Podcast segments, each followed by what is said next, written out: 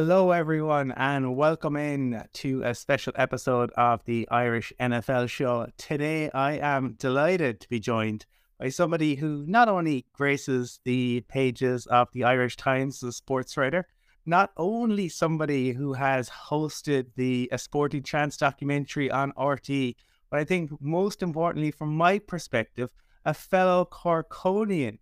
Joanne O'Riordan. Joanne, welcome to the Irish NFL show. Thanks for having me. Really, uh, really appreciate it. It's uh, a, a, you know a little uh, tick off the 2023 bucket list now. I can I can confirm safely. well, it's it's a good time of the year, I think, to be discussing uh, the the NFL and for your particular NFL team as well. A good um, uh, just before the the final weekend of the season, we'll get into to that, but.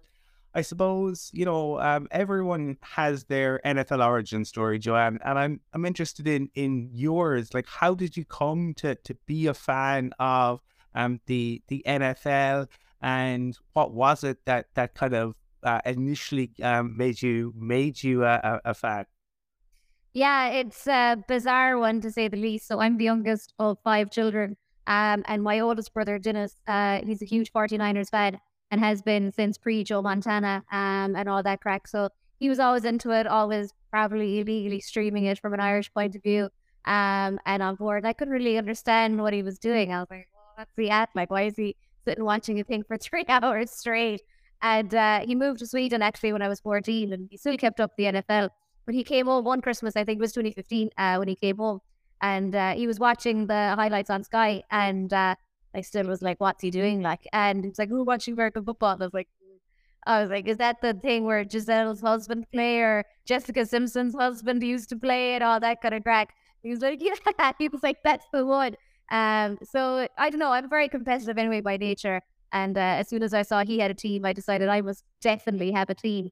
And uh, he he told me at the start, he said, you can't have an NFC team because he's obviously 49ers. He's like, I don't want to play a uh, and lost during the season. So I had to go to the AFC.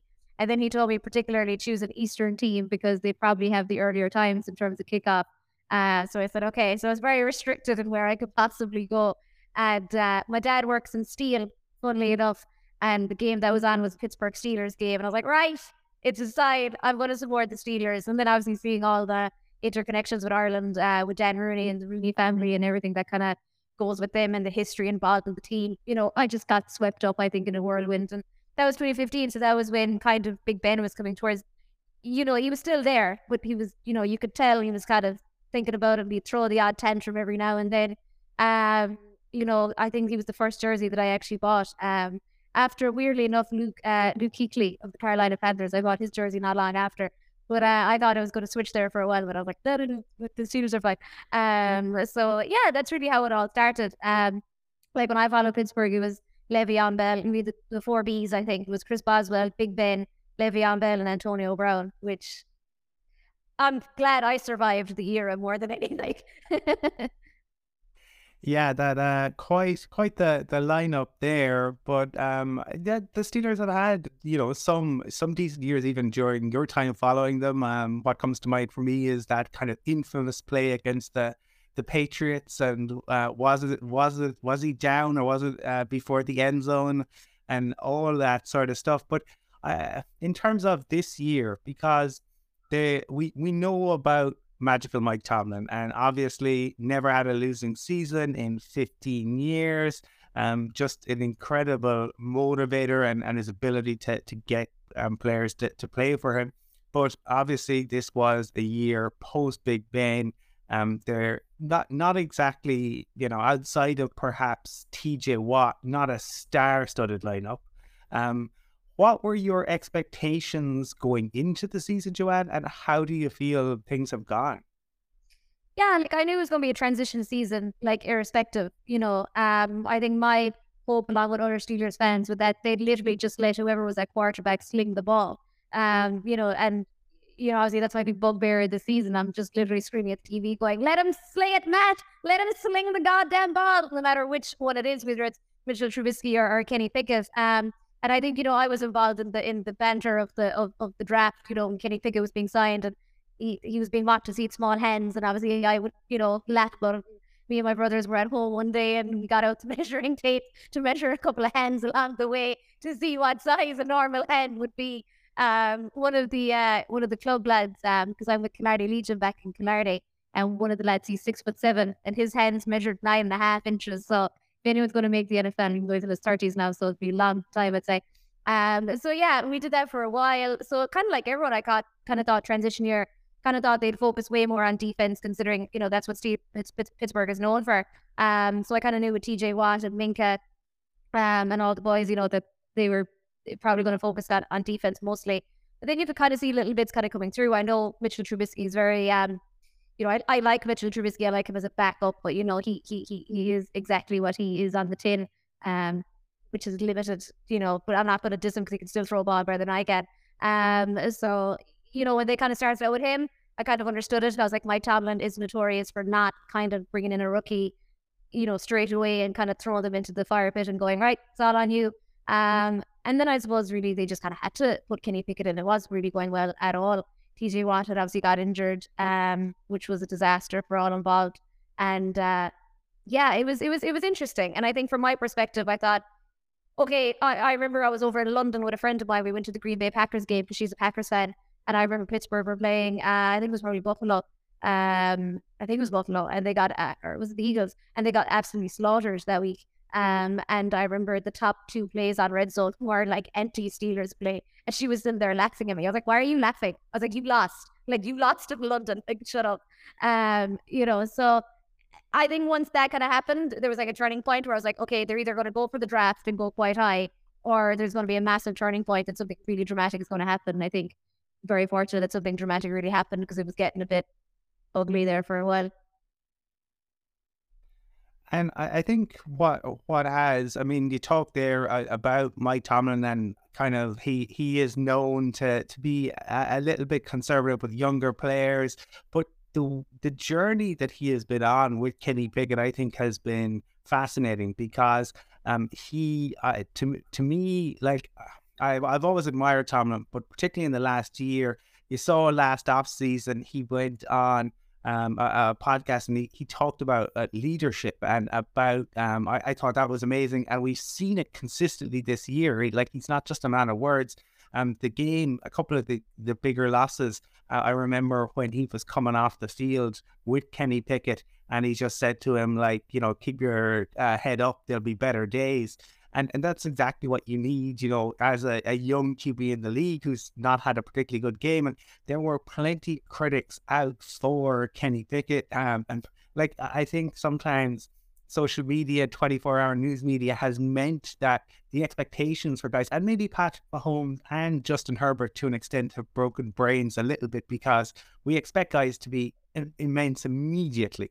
I mean, yeah, the, the Steelers have some um, some decent pieces. I'm a big fan of, of George Pickens, um, but the I mean, you called out your off- offensive coordinator uh, there, and uh, I, I I think no matter who you put in that situation, they would uh, struggle a little bit. But this is obviously a big weekend. That the playoffs are still there, granted a little bit dependent upon uh, others. Are are you a believer that this uh, this could happen and uh, we could see that the Steelers in the postseason? I'm repping about 50 jerseys this weekend, apparently. Um, I don't know. I think the Jets game is the one that I'm probably most anxious about, just because you really don't know what you're actually going to get, you know, from the Jets more than anything. Um, so I'm a little bit anxious about that one. I remember, I think it was years ago, um, when uh, Pittsburgh, oh, it was about four years ago, maybe five years ago now, I'd say, when Pittsburgh were kind of going and they were kind of reliant on a couple of other results. And I remember Mike Tomlin kind of saying, if you're reliant on results, you're the problem. You shouldn't be going through if you need others to win for you. So I think it must kill him altogether that he's now reliant on other results again, considering he broke his own mantra. But I think he's right. I think if you are reliant on other things to go your way, I know there's obviously luck, you know, and different things that kind of go on in between games and and you know, don't get me wrong, I'm not I'm not I'm not oblivious to that kind of thing. But I do think if you start getting reliant on other people, deserve to spot in the playoffs. But at the same time, I think you can still hold out a little bit of hope, especially from the season that they had. And I think more than anything, um, it's about getting that confidence into Kenny Pickett that he can literally lead a team from nothing all the way to a playoff. You know, I think that would be really, really a good endorsement, you know, for him. And, and, you know, I think the hope then after that is whatever they want to do with the backup kind of situation, that they would just get in someone who will kind of do the job. Like you see with San Francisco, you know, and I only know just because my brother being a San Francisco fan, you know, when Jimmy G came in, we're big Jimmy G fans in the house as well, by the way. There's no one that could be that good looking and like B listed talented, like on the planet than Jimmy G. Um, but you know, I, when you see someone like Jimmy G come in, you're kind of like, yeah, he also has the weapons and he has everything, but he still needs to do the job, you know. Whereas sometimes when Mitchell and you know Mason Rudolph comes in, you're a bit like, don't know, can they do with the job necessarily? And I think then with the offensive line, you know, if you got Najee kind of running, and now he played a stormer last week, now I have to say, but he even said himself, if the O line starts clicking, then he can go do his thing, you know. And I think kind of showed really last week that once the O line started getting going, then he was able to do his thing away from it. So, you know, I think Pittsburgh kind of caught in a hard place at the moment where, you know, they're either reliant on, over reliant on the run game, which they were. I remember when I started, Le'Veon Bell was doing everything. Um, and then eventually it faded into actually there's no real offense. Let's just really focus on defense. Um, and you'd feel sorry for the likes of Cameron Heyward, like literally panting at the two minute warning in the in the second quarter. And you're like, there's a long way to go yet, pal. uh, fingers crossed. You never know. Well, as a, a Broncos fan, um, I, I at least uh, with your maybe offensive struggles, that Pittsburgh were still winning games and still making um, the the playoffs at, at times. It has been tough slugging in in Denver. You mentioned earlier about going to, to London uh, for the, the Packers game. Was that yeah your first time seeing a, an NFL live game, John? No, we've actually been very fortunate. So I moved over to England um, in 2016. I did a year abroad, and I was watching the Super Bowl, the infamous uh, New England Patriots and Falcons one, and my housemate. Uh, we were getting kind of warmed up to each other because we both realized we were like insane sports fans. And uh, she was like, "Oh, uh, should I get a team or something?" And I was like, "Yeah, go do a BuzzFeed quiz or something. I'm watching the Super Bowl tonight." she's like, "Oh look, I'll watch it too." And uh, her first question was, "Oh, they switch sides," and I was like, "Yeah, they switch sides." So uh, she became a Packers fan, and uh, the following year, she really got into it. She still is really into it. We both graduated the following year, and our promise to ourselves we'd go to uh, an, a, a, game, and uh, we picked the the Eagles game. they were playing the Jaguars, and uh, in Wembley, and we went all out. Uh, we saved a bit of money, and uh, we actually got a box for that game. Funnily enough, as our graduation present. And this is this is actually a really bizarre story. So I stayed um, stayed in Marylebone, and um, Roger Goodell was at the hotel at the same time. And my mom came with me over to London, and she's not into NFL at all. Like she's no idea what's going on. Like she literally thought Tom Brady was like the heir to Brady's ham there, like at one stage. And uh, she was down for uh, breakfast, I think, and a couple of the Eagles, um, the players were there, but the staff were kind of there. And uh, she was kind of like walking around, and she said, and this is her exact quote. She said, "I saw this kind of interesting looking ginger dude uh, at the breakfast buffet, and I just stood next to him for a while just to see what he was getting, you know." And uh, some Eagles guy told me that he's actually Roger Goodell, and I was like, "Mother, that is the year you ask him what is the catch because Pittsburgh had been screwed over against the Patriots. I was like, Mother dear, like this is what you gotta do in this moment in time. She's like, I don't know who he was. Um, so yeah, we went to the game. Um, we were in the box. It was great crack. There was a load of Jaguars fans. Uh, there was one Eagles fan and there was two Falcons fans. Uh, so the me and the Falcons fans were just living it up, enjoying every moment. The Eagles fans were having a breakdown. The Jaguars fans were having a breakdown. And uh, this is where things get even weirder. So we were in the in the box, which was fine, and you had an hour and a half after the game to use the box. So we obviously, you know, we took the make out of it like, and we stayed for as long as possible. And the guy was like, "You have to go, like, like they're shutting down Wembley, like." So we were like, "Right, right, we'll go." And um, the wheelchair lift wasn't working, I think. So some girl, she clearly was on work experience. She was like, "Oh, I'll take you down the lift." So she took us to like this really ugly security like you could tell this is where they bring the case, like into Wembley kind of lift, you know. So we went down the stairs, and it's me and a lot of Jaguars fans and my and my friend. And uh, we opened the gates, and all I hear is, "Oh, excuse me, ma'am, would you mind stepping back there, please?" And I was like, underground, like, and where can I step back to?" And next thing I looked up, and I was like, "You're Nick Foles." So Nick Foles is literally standing in front of me. We we all just stood in shock, and the Jaguars fans said, "Yeah, man, go Eagles!" And I was like, "Oh." Typical, isn't it? Typical. So uh, that was my first game over in Wembley, and uh, we had the Packers game, which was which was her dream to go see the Packers. And uh, this year now I'm hoping to get over to New York and catch a game in America uh, with my mom. Funnily enough, she's she went actually she stayed she actually stood outside Tottenham to listen to the music of the game. She was like, I don't know what was going on, but the tunes were great. I was like, I'll bring you. Fine, I'll bring you. what a what a first experience, uh, you know, and uh, I think that meeting Nick Foles in the um, goods inwards lift, really topping topping it all off. Um, I, I suppose not numbers beyond like just I never I and the thing is is like you know the way you have this thing in your head where you're like I would so recognize Nick Foles. You would not recognize Nick Foles in his everyday like I'm leaving to get on my plane clothes. Like he just looked he just looked like a tall guy. they a lot of them are super tall, but um I think one of the things possibly that might be interesting um, is obviously look you you do a, a lot of, of kind of coverage of um, women's sport and women in sport. Um, and you did the, the documentary of Sporting Chance. And maybe for um, people out there, um, uh, you know, we have a, a, lot of listeners in Ireland, but in different parts of Europe and in the States.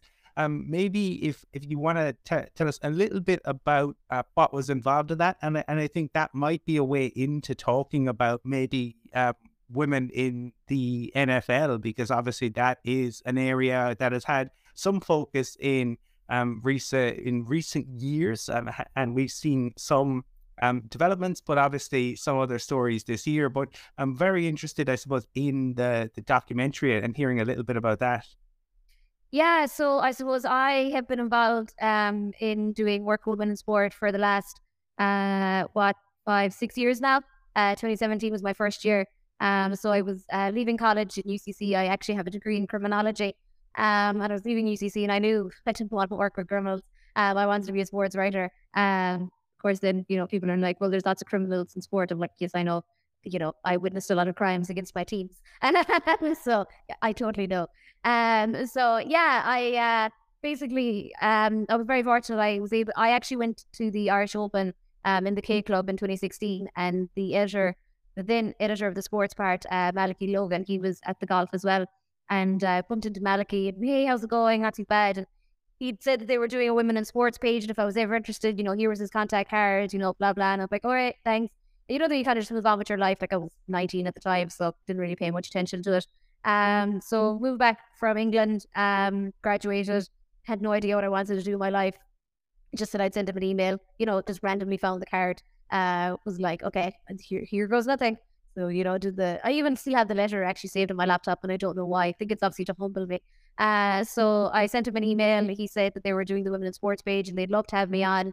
Um, so yeah, I've been doing that since uh, 2017.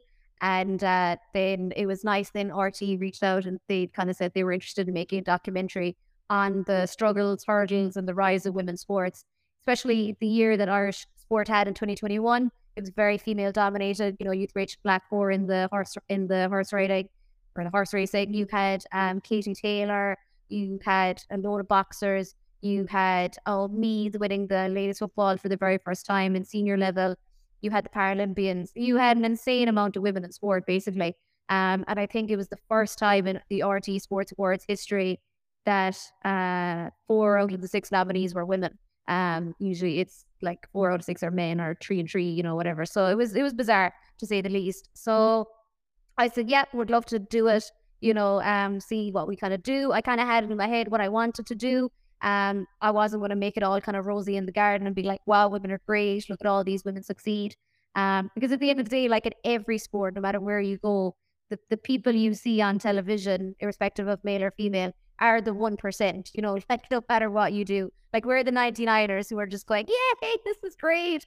Um, you know, um, so I wanted to do that. I wanted to look at, you know, the physiology and psychology of women, given my background, you know, because I do believe we are different and we are motivated very differently. And that's not just between men and women, that's every individual as it comes down to. Um, and you see that too in the NFL in terms of coaching, you know, some I would I would classify myself as a Brucearian, where I'm a bit of a screamer. Are you out of your mind? Are you out of your skull? I say that at the dog regularly. And then, um, you know, whereas, you know, completely might more Mike Tomlin, less screeny, more keep the head up. I'd be a bit more, uh, it's your fault. um, so yeah, I want to look at everything to do with that. So was, was very fortunate. Then we had three um, I suppose, case studies for want of a better term. So we followed Amy Broadhurst in the boxing. She won European, World, and Boxer of the Year. God, she did a clean Commonwealth. She did an absolute clean sweep. It was wild. Uh, Hannah Tyrrell of Dublin Ladies Football and formerly of Irish Rugby. Um, we followed her story in terms of mental health and body image and how she didn't feel she was good enough and, you know, looks wise and, and everything between how that played a part in her. And then we followed Michelle O'Neill, um, lineswoman at the Euros, um, done multiple Champions League games now at this stage. And uh, just her being literally hearing Bruce Arians' level of giving out from fans and her like, I love it. I love the job. The job is great. And I'm like, how? Like you're literally called everything under the sun. And she's like, I love it. And so yeah, that's kind of what we did. I think we were able to kind of showcase the hurdles in terms of the funding also doesn't exist. Some of the opportunities might be a bit more limited. Um, you know, we wanted to look at it from a, a, an array, you know, rather than just here a bunch of athletes. We want to look at, and you see it now, especially in NFL, like you see it now in coaching, broadcasting. You know, I think actually the first few times I actually saw literally a woman on a sideline was probably Erin Andrews in the NFL. But that was the first time I was actively used to seeing a woman over and over and over again, like talking sports. Um, and that's probably what inspired me to do the work that I do today as well, to be honest. And uh, yeah, I mean, it, that's kind of what's interesting in, in ways about the the NFL, and I'm interested in your thoughts on that because in some ways, right, this is a league where you think back and say Al Davis is a guy who obviously went down of his way to, to break down barriers, right, in terms of appointing the first black coach and for uh, first female um, executive. Um, the the second La- Latino uh, as well, and obviously then you're talking about people like Erin Andrews, and we we've seen developments, but then there is the you know for for all that stuff that happens, there is a Ray Rice, a Deshaun Watson, a Dan Snyder. And from your perspective as somebody who covers, um, you know, and, and is interested in this and writes about this, like what what's your viewpoint on where the NFL stands in 2023, I guess, uh, as we record this? Yeah, it's interesting for me because I think a lot of stuff, you know, a lot of the people you mentioned also falls down the line of criminology for me as well, which is these are people that I would have actively studied and tried to understand why, you know, they're doing what they're doing. There is no answer, by the way, to any of those questions. Like, you know, so there's no point in even speculating, you know, and at the same time, you can watch a game. You know, even take myself as an example as a Steelers fan. You know, obviously you had the allegations against Big Ben. Like you literally are putting aside your values as a woman, as a human, to go support a team. You know, so it's sports is one of the very few places that you can do that, but also kind of leave going, that's a bit strange because I wouldn't do that in like in an everyday like environment. Um, and then on the flip side, you've got me then hoping TJ Watt does a big job on Sunday, if in all levels of his game.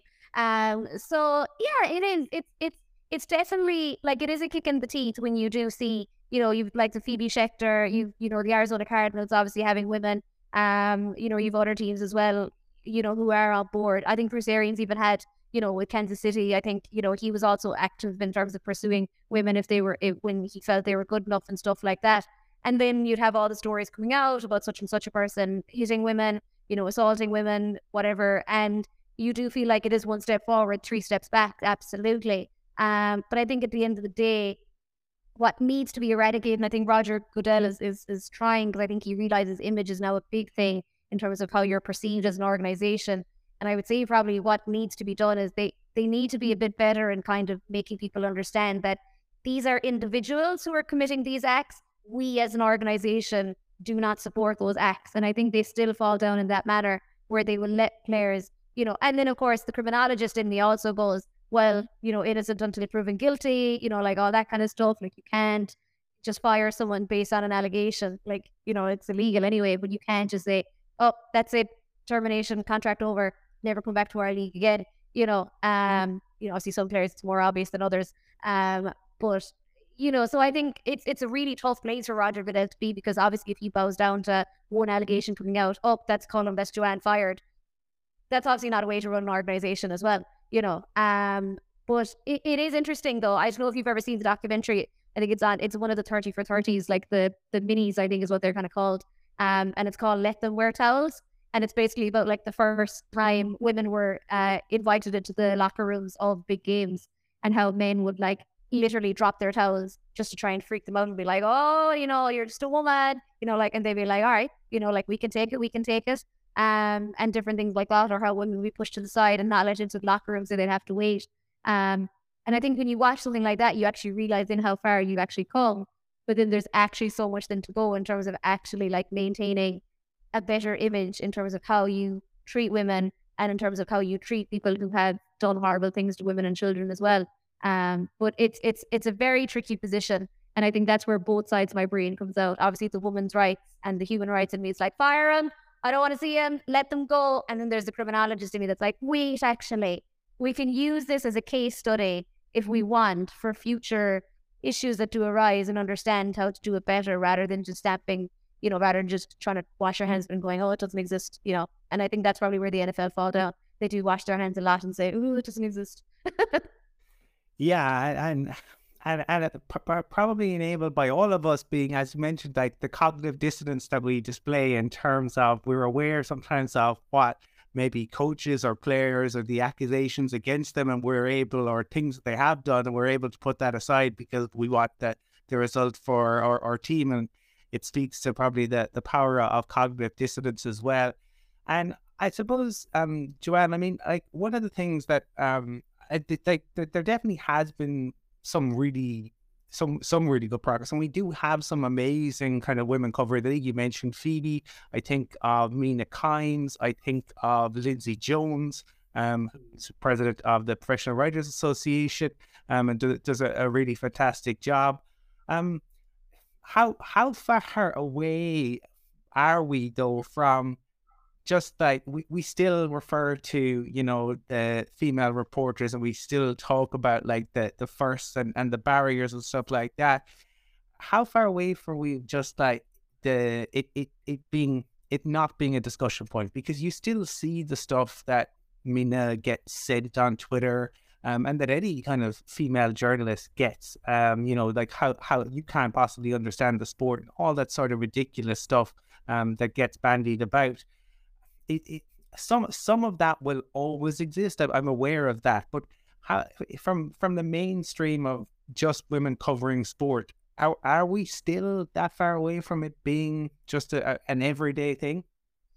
Yeah, like I think you know you don't mind a couple of firsts along the way as long as they're not the last. You know that's how I would kind of view it more than anything. And I think a lot of time we do celebrate it first, but we forget there has to be a second, third, fourth, fifth, and so on in order to keep that momentum going. Um, that's where I would probably say we fall down more so than than, than what I'd I'd enjoy. I you know you don't obviously of course the part was like really it took that long, especially as well like in you know it's more weird I think probably in America where you've obviously got the Title Nine and you know everyone had equal rights in school from you know the seventies. So you're also kind of watching going that is very strange that like a country that has made sure you know athletes get equal opportunity all the way through are still struggling to actually like funnel them in. But you know, then of course historically goes back to everything being an old boys club and old men's club, you know, more than anything.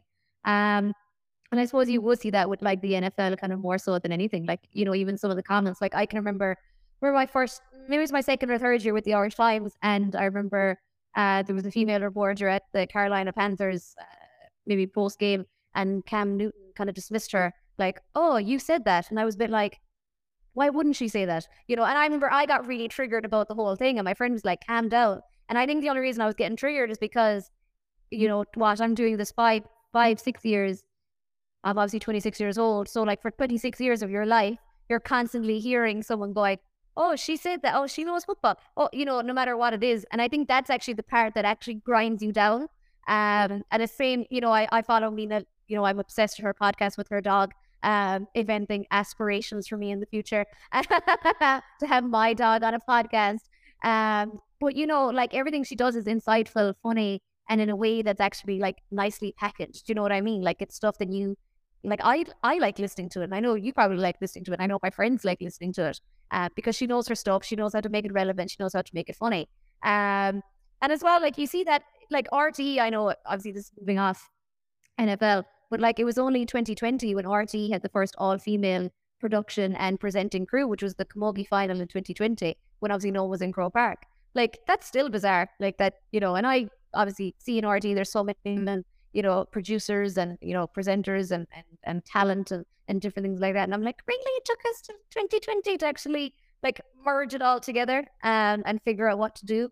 Um, so yeah, you know, it, it is frustrating when you have the first, when you don't have a follow up of a second, third, fourth, or fifth.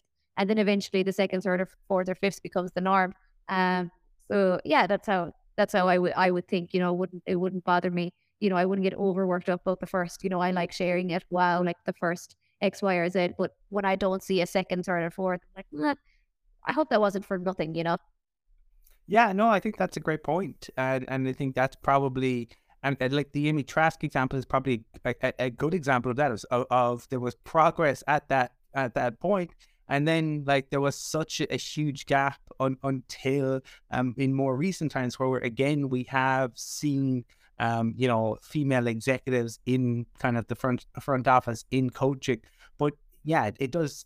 First are great, and kind of having examples to point to are are great. But it it needs to be point at you know where it is just you know you're praising the job somebody is doing, not saying, "Oh my goodness, there's a female GM who who is doing a, a fantastic job." And yeah, hopefully we will get to to that that point and I suppose, um, you know, as as we wind down, though, I, I am interested in, um, you know, what you think might play out over the the next few weeks. Uh, in terms, obviously, we we've talked about your Steelers, but it, has been um, an interesting season. I think parity has been the the word that people have been using a lot this year. But we are about to, you know, uh, we're recording this uh, the day before the the first of the games for the uh, week 18 and then we'll be into the playoffs um who like for you i mean are you uh what in terms of where you think this might go and it doesn't have to be, to be super bowl but maybe even a couple of teams are you concerned about the the jalen hurts in injury and that might hurt the the Eagles? Are you all in on your brothers 49ers? And and in the AFC, I mean, where obviously we've heard good news in the, over the the past kind of day or so uh, about um, Damar and his improvement, and now we hear uh, the the league has kind of made some plans in terms of what they're going to to do. Um, but do you think it is definitely between the the Chiefs, the Bills, and the Bengals on the AFC side? Yeah, um, you know, it's so funny. You obviously mentioned the Eagles. My friend is an Eagles fan, and she went traveling today. She was like, "I'm going traveling to avoid the Eagles for a long time," because she's like, "I can't live with the heartbreak all over again." Um, so yeah, it, it's wild. Uh, yeah, look, I think obviously Bengals and Bills and Chiefs are obviously for me, you know, the top one will, will be some of the top dogs, you know, in in the in the NFL, especially obviously the AFC at the moment. I can't really see past them. Um, my favorite sports documentary of all time is The Four Falls of Buffalo. Um, so I literally to this day I'm like, God, I wouldn't grudge Buffalo like something dramatic happening to them. I, I just wouldn't grudge it because I think that's such an amazing documentary, and you just get so caught up and going, oh please, please do something. Um, so yeah, like it, it is interesting. You know, I think we do it every year. Myself and my friend, we have an AFC bet versus the NFC bet, and um, you know, I obviously can get so far to Super Bowl and then she takes off in Super Bowl. I'm like, God's sake, like this is this is not what's supposed to happen. But yeah, like look, my brother's buzzed about the 49ers. You know, he he can't get over, you know, Brock and Purdy, uh, Brock Purdy and Jimmy G like coming back and he's like, I, I don't know how to actually like compute like what's going on. But I'm like, Dennis, you don't understand. Like I could go into that 49ers team and throw happily to George Kittle and Christian McCaffrey all day long, no bother. So, you know, Kyle Shanahan's a bit of a genius like that. He's one of my favorite coaches as well. He's he's a bit of a genius. He knew he, he knew just because you don't have a good quarterback doesn't you can't have a good offense. So I would definitely kind of buzzing for them, especially throughout the playoffs as well. Uh, I don't want them to win because I don't want my brother being arrogant. Um, you know, it took me a long time to get over the whole Tom Brady having, you know, same same amount of Super Bowls as Pittsburgh. That took me a while to, uh, a while to get over, so I can't do 49ers again. So, uh, yeah, so I'm I'm kind of hoping Buffalo, maybe Buffalo 49ers in the final, that whatever happens, let it rip. and re- yeah. um, well, it it will be uh, it'll be an interesting one, and yeah, I mean, like what the job Kyle Shanahan is doing, uh, having had his assistants move on consistently over the the summers is is very very uh, impressive. Um, Joanne, uh, I have uh, enjoyed chatting to you immensely, and I know that there will be listeners who want to find more of your stuff. Where can they go about doing that?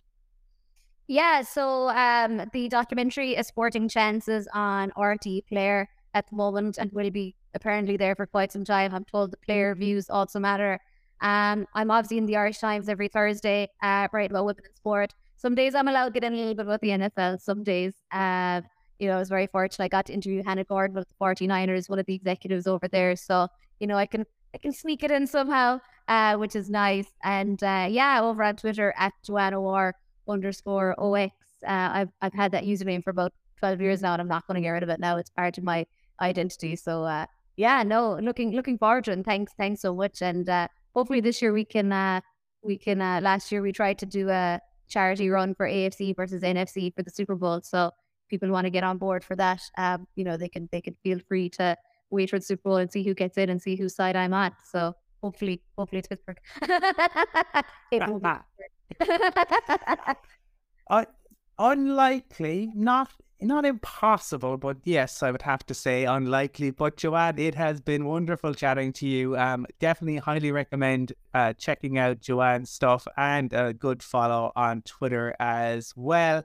And uh, yeah, who who knows? It will be interesting to to see.